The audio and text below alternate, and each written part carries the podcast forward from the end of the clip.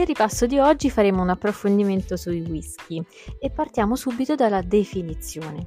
Il whisky è un distillato nato o in Irlanda o in Scozia che si contendono il primato ed è prodotto dai cereali come orzo, mais, segale, avena o frumento. Ci sono tre tipologie importanti che analizzeremo di seguito. Whisky di malto, prodotto con l'orzo, di cereali, prodotto con cereali diversi tra loro, e il blended, che è un mix di whisky di cereali differenti.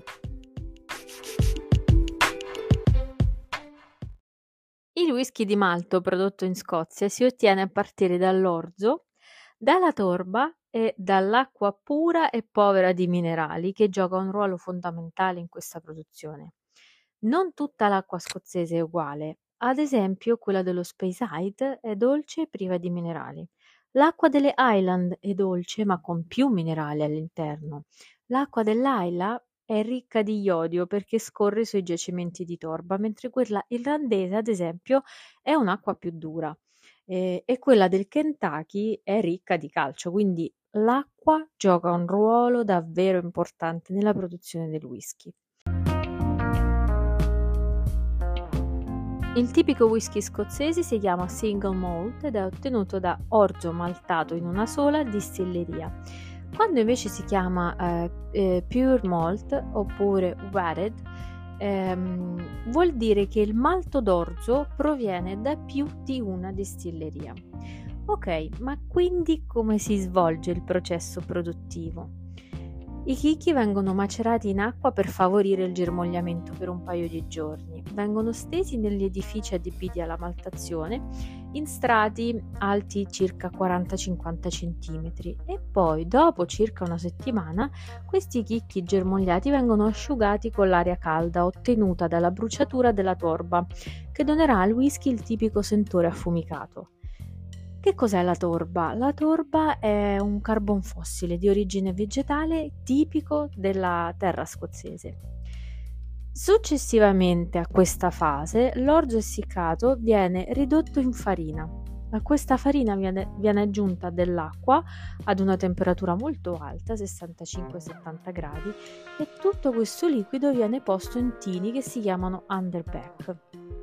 In questi tini il wort, il mosto non fermentato, viene filtrato, raffreddato e trasferito in cisterne per la fermentazione che si chiamano washback.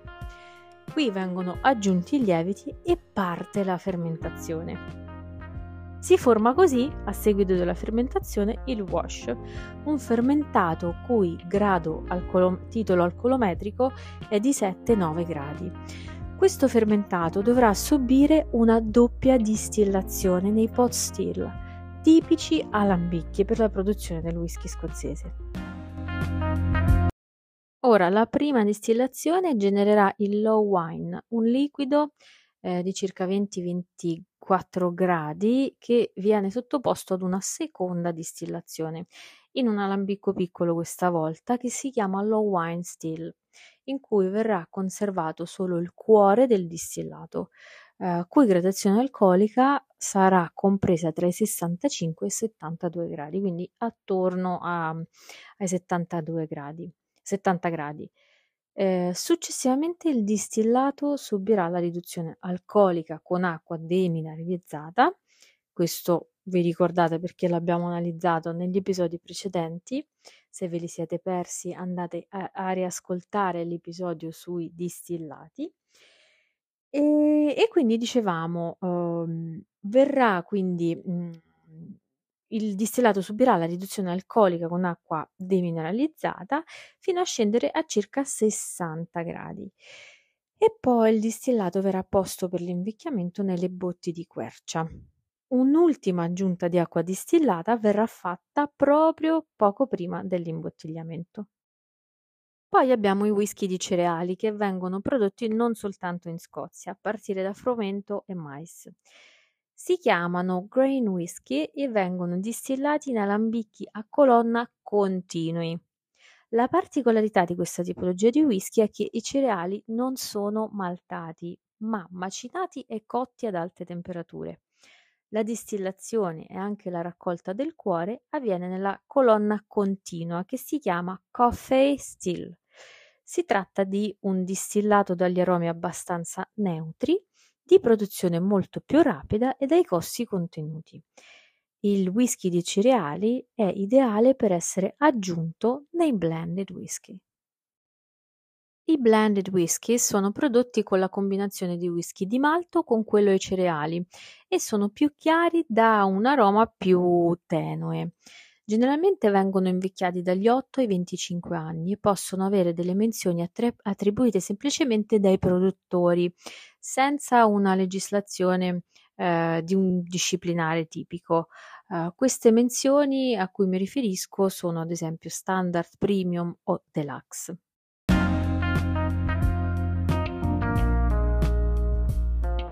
Bene, abbiamo visto le tre tipologie fondamentali di whisky, ora però concentriamoci sui paesi produttori. Quali sono quindi i maggiori produttori di whisky? Chiaramente la Scozia, l'Irlanda, ma poi abbiamo anche gli Stati Uniti, Canada e Giappone. Partendo subito dalla Scozia, di cui abbiamo parlato poco fa, possiamo uh, distinguere in questa terra cinque aree di produzione differenti. Le Lowlands, l'isola di dell'Isla, le Highlands, Campbelltown e Speyside. Quali sono le caratteristiche che troviamo poi nel distillato? Per le Lowlands abbiamo un gusto morbido di, di whisky, um, un whisky poco affumicato che subisce una tripla distillazione eh, ed è prodotto con orzo non maltato. I whisky provenienti dall'isola eh, dell'Aila, in cui ci sono circa 8 distillerie, hanno generalmente un gusto torbato e inconfondibile e sentori di alghe. Per i whisky provenienti dalle Highlands, che è l'area più importante della Scozia, ehm, troveremo qui dei sentori affumicati, un gusto marcato dalla permanenza in botti di sherry. Per i whisky provenienti da Campbelltown ehm, troveremo che questa zona è considerata una sorta di cru, diciamo, per la produzione di whisky, una vera e propria chicca. E, e qui troveremo um, la tipica caratteristica del gusto salmastro. Pensate che in quest'area ci sono, mi sembra di ricordare, solo due distillerie. Per i whisky prodotti ehm, nello Speyside, che è la zona migliore della Scozia, perché in quest'area passa il fiume Spey. Eh, il, le caratteristiche del whisky che ritroviamo nel bicchiere sono un gusto morbido e note di frutta secca. La caratteristica principale dei whisky scozzesi è sicuramente l'utilizzo della torpa e la tipica dolcezza del malto. Il periodo di invecchiamento minimo in botte è di 3 anni, ma i whisky più pregiati hanno sicuramente 10 o 15 anni eh, in botte alle spalle. Un problema ricorrente che accade durante i lunghi periodi di invecchiamento è la perdita di circa del 2-3% di prodotto all'anno dovuto all'evaporazione. Proseguendo con l'Irlanda, possiamo subito dire che il whisky qui acquista una lettera in più, che è la E, aggiunta tra la K e la Y, in sostanza è whisky con la E. L'Irlanda è molto ricca di torba, ma nonostante questo non la utilizza affatto nella produzione del whisky. Infatti il whisky irlandese è ricco di aromi d'orzo e ha un gusto molto più morbido. È prodotto a partire da orzo maltato, 60-80% più un 20-40% di orzo germinato eh, che subisce una tripla distillazione in single pot discontinui proprio per ottenere un prodotto più pulito.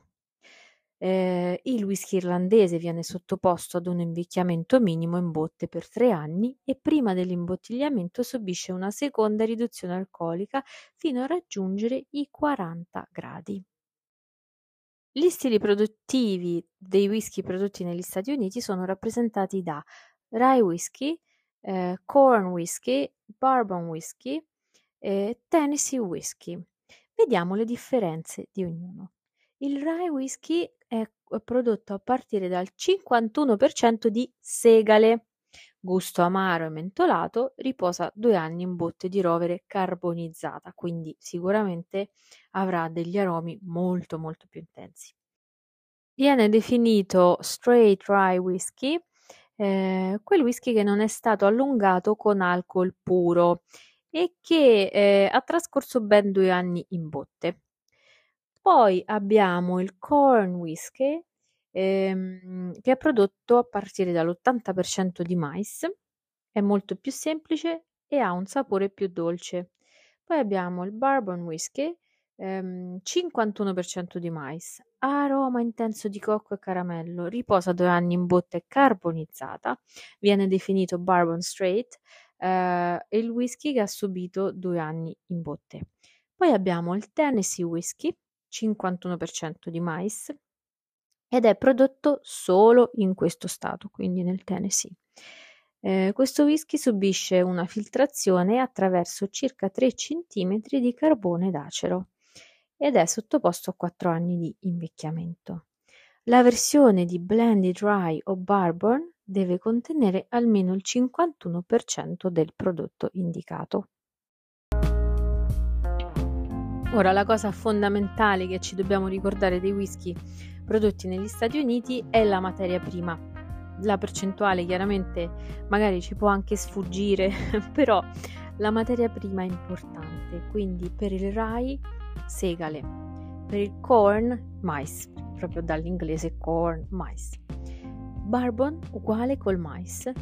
Tennessee col mais, ma è prodotto solo in questo stato quindi è abbastanza facile ricordarci questi dettagli perché eh, li ripetiamo. Il RAI prodotto con la segale ed è l'unico prodotto con la segale in, in, negli Stati Uniti. Poi abbiamo il corn col mais bourbon e Tennessee prodotti con il mais ma il Tennessee è prodotto solamente nello stato di Tennessee e dagli Stati Uniti arriviamo in Canada, dove i whisky sono prodotti nelle aree confinanti con gli Stati Uniti, quindi nella zona di Ontario e Quebec. La materia prima è 50%, eh, 51% di segale maltata. La distillazione continua si svolge in alambichi a colonna. Il gusto di questo distillato è morbido, motivo per il quale viene aggiunto dell'alcol neutro, quindi al whisky canadese aggiungono dell'alcol neutro per renderlo più morbido. Questo distillato subisce un invecchiamento di tre anni in botte. Ed infine ci sono i whisky prodotti in Giappone che hanno subito l'influenza scozzese ma si sono nettamente distinti da questi ultimi negli anni. Sono prodotti con l'orzo maltato eh, e poco torbato e subiscono una doppia distillazione in alambicco e vengono invecchiati in botti nuove di rovere.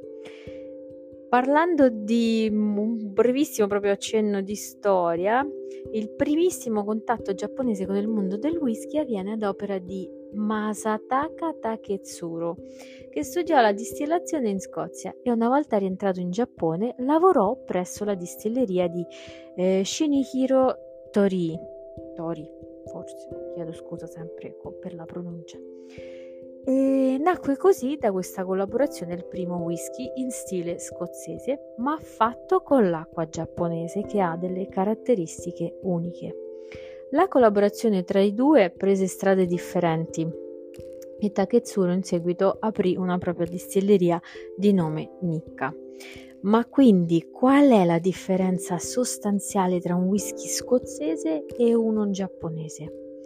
Beh, il whisky giapponese ha una torbatura ed aromi molto più leggeri, più soft direi. E anche se l'isola di Hokkaido è ricca di torba, il Giappone la importa comunque dalla Scozia. Quindi per concludere i concetti fondamentali da memorizzare sui whisky, quali possono essere? Beh, innanzitutto ci dobbiamo ricordare che il whisky è un distillato, quindi già le nozioni mh, sui distillati sono fondamentali in questo caso. E comunque il whisky eh, può essere di tre tipologie, di malto, di mh, mm, cereali oppure blended, che è un mix tra um, quello ai cereali e il whisky di malto. Poi possiamo raccontare il processo produttivo del whisky, quindi i chicchi, il germogliamento, l'essiccamento, l'importanza della torba, l'importanza dell'acqua in Scozia, che ogni zona della Scozia eh, ha, l'acqua di ogni zona ha delle caratteristiche ben differenti che influiscono in maniera impattante sulle caratteristiche poi finali del whisky, eccetera, eccetera. E poi possiamo raccontare eh, il viaggio dei whisky nel mondo, quindi parlando dell'Irlanda, della differenza principale con la Scozia, quindi con i whisky scozzesi, poi possiamo parlare dei whisky prodotti negli Stati Uniti, in Canada e eh, in Giappone, una volta considerato un mercato emergente, ma adesso è a tutti gli effetti uno dei, dei migliori produttori mondiali di whisky. Chiaramente i miei suggerimenti sui concetti importanti da ricordare eh, si riferiscono ai concetti didattici principali. È chiaro che in un podcast è impossibile raccontare tutti i dettagli sulla produzione del whisky o andare proprio in profondità. Eh, tuttavia vi invito a mh, mm, cercare l'episodio uh, a colazione con l'esperto in cui intervisto un esperto proprio di whisky e sake che ci racconta in maniera un, un pochino più approfondita questo bellissimo mondo. Bene, il ripasso sui whisky termina qui. Se ti è piaciuto questo episodio o ti sono piaciuti anche tutti gli altri, non esitare a lasciarmi una recensione eh, positiva perché mi aiuta a crescere e a diffondere eh, ancora di più questi contenuti gratuiti. Eh, per qualsiasi dubbio o informazione o anche suggerimento, ben accetto, eh, puoi scrivermi sui miei canali social Instagram o Facebook Olga Cose Wine oppure contattarmi nella, sezione mh, mm, Contattami del mio sito internet okwinealert.it. Alla prossima puntata!